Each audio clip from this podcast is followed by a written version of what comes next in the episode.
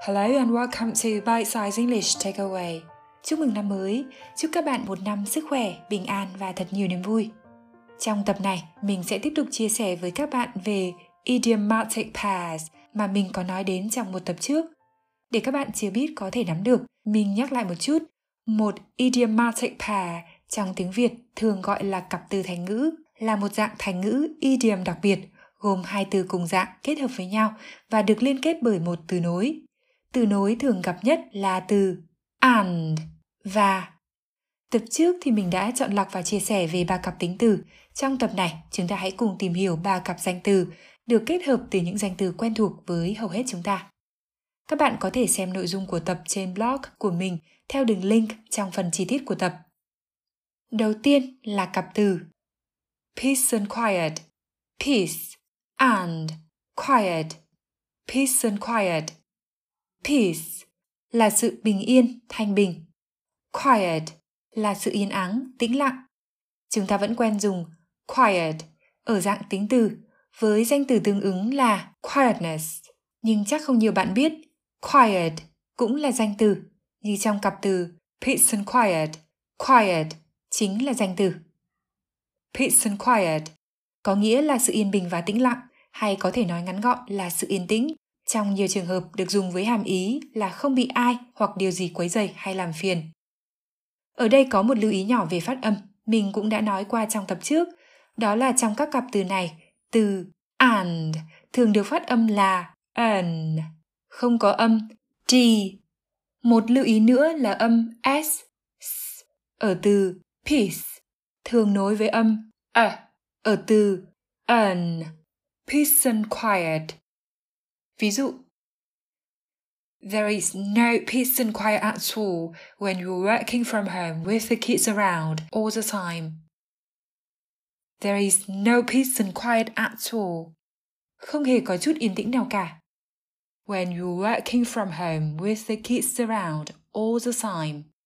Khi bạn làm việc ở nhà với bọn trẻ lúc nào cũng quẩn quanh. Một ví dụ khác lấy từ một bài viết trên trang ftadvisor.com, một trang thuộc Financial Times. I need peace and quiet to get on with my writing. Get on, get, on có nhiều nghĩa. Một trong những nghĩa thông dụng giống như ở trong câu này là tiếp tục làm một việc gì đó. I need peace and quiet to get on with my writing. Tôi cần yên bình và tĩnh lặng để tiếp tục việc viết lách của mình. Thêm một ví dụ nữa lấy từ một bài viết trên trang BBC nói về sự vắng vẻ khác thường của khu Old Town ở Edinburgh, Scotland do lệnh phong tỏa bởi COVID. Many local residents have welcomed the peace and quiet, while others have found it unsettling and eerie. Unsettling là gây lo lắng, bất an, gây cảm giác không thoải mái. Eerie là ghê rợn, ghê sợ, hay nói giảm nói nhẹ thì là rờn rợn. Many local residents have welcomed the peace and quiet. Nhiều người dân địa phương đón nhận sự bình yên và tĩnh lặng. While others have found it unsettling and eerie. Trong khi những người khác lại thấy nó gây cảm giác bất an và rờn rợn. Cặp danh từ thứ hai, smoke and mirrors.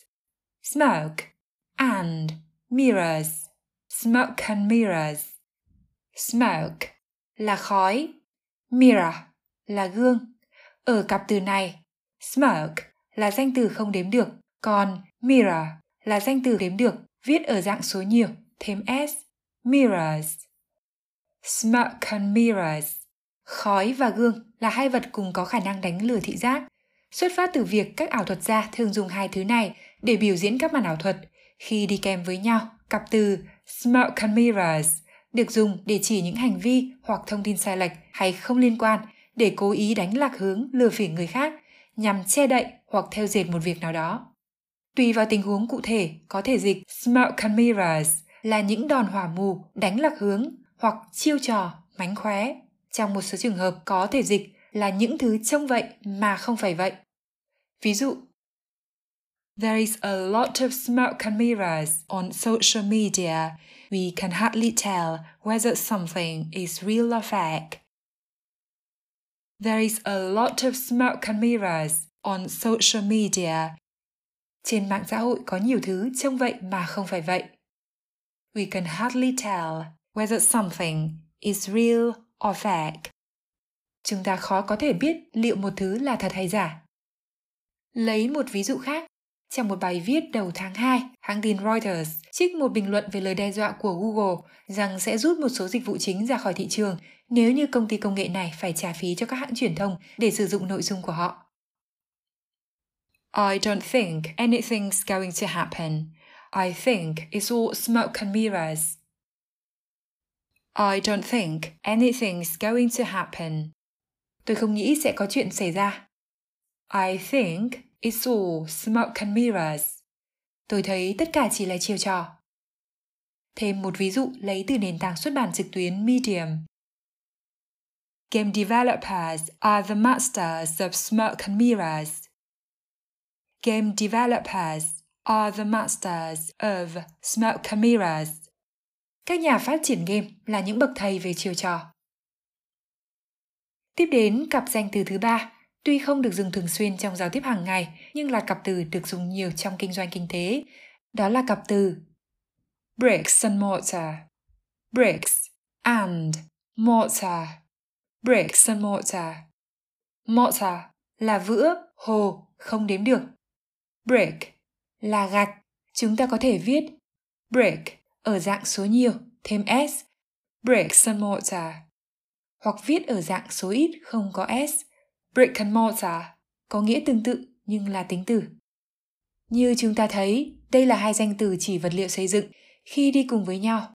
Bricks and mortar có hai nghĩa chính, một nghĩa là tòa nhà hay nhà ở nói chung và nghĩa thứ hai dùng để chỉ việc kinh doanh hay doanh nghiệp vận hành theo hình thức truyền thống với mặt bằng cơ sở hữu hình đối lập với hình thức kinh doanh online trực tuyến.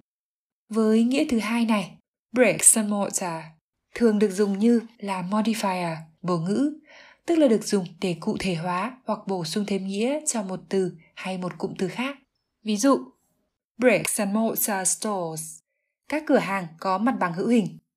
Khi dịch theo nghĩa thứ hai, do không có từ cụm từ hoàn toàn tương tự trong tiếng Việt, các bạn sẽ thấy là một số báo chí Việt Nam tạm dịch và đặt trong ngoặc kép là gạch vữa, chẳng hạn như là doanh nghiệp gạch vữa, còn với cá nhân mình, chỉ trong trường hợp thực sự cần thiết, mình mới dịch sát nghĩa là gạch phá vữa, còn thường thì mình sẽ dịch là có mặt bằng hay có cơ sở hữu hình, do sơ thấy nhìn thấy được, thực sự đi ra đi vào được, hay đơn giản là hữu hình, nói chung là tùy vào tình huống cụ thể.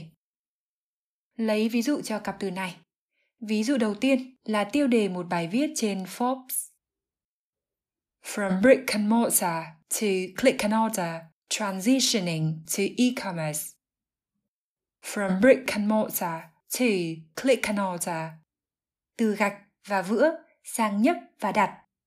Transitioning to e-commerce. Chuyển đổi sang thương mại điện tử. Ví dụ tiếp theo trích từ một bài viết mới vài ngày trước trên BBC. Bricks and mortar retailing is becoming uneconomic. Uneconomic có nghĩa là không kinh tế, không mang lại lợi nhuận bricks and mortar retailing is becoming uneconomic. Bán lẻ với mặt bằng thực tế hữu hình đang trở nên không kinh tế.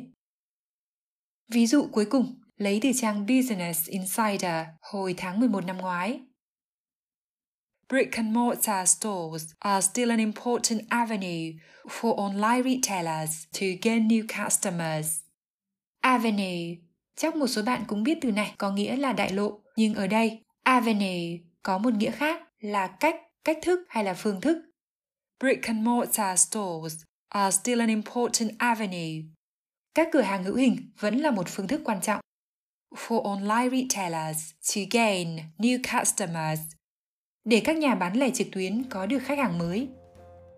Và ví dụ này sẽ khép lại tập hôm nay. Các bạn có thể xem lại nội dung của tập trên blog của mình theo đường link trong phần chi tiết của tập. Cảm ơn các bạn đã lắng nghe. Goodbye and take care.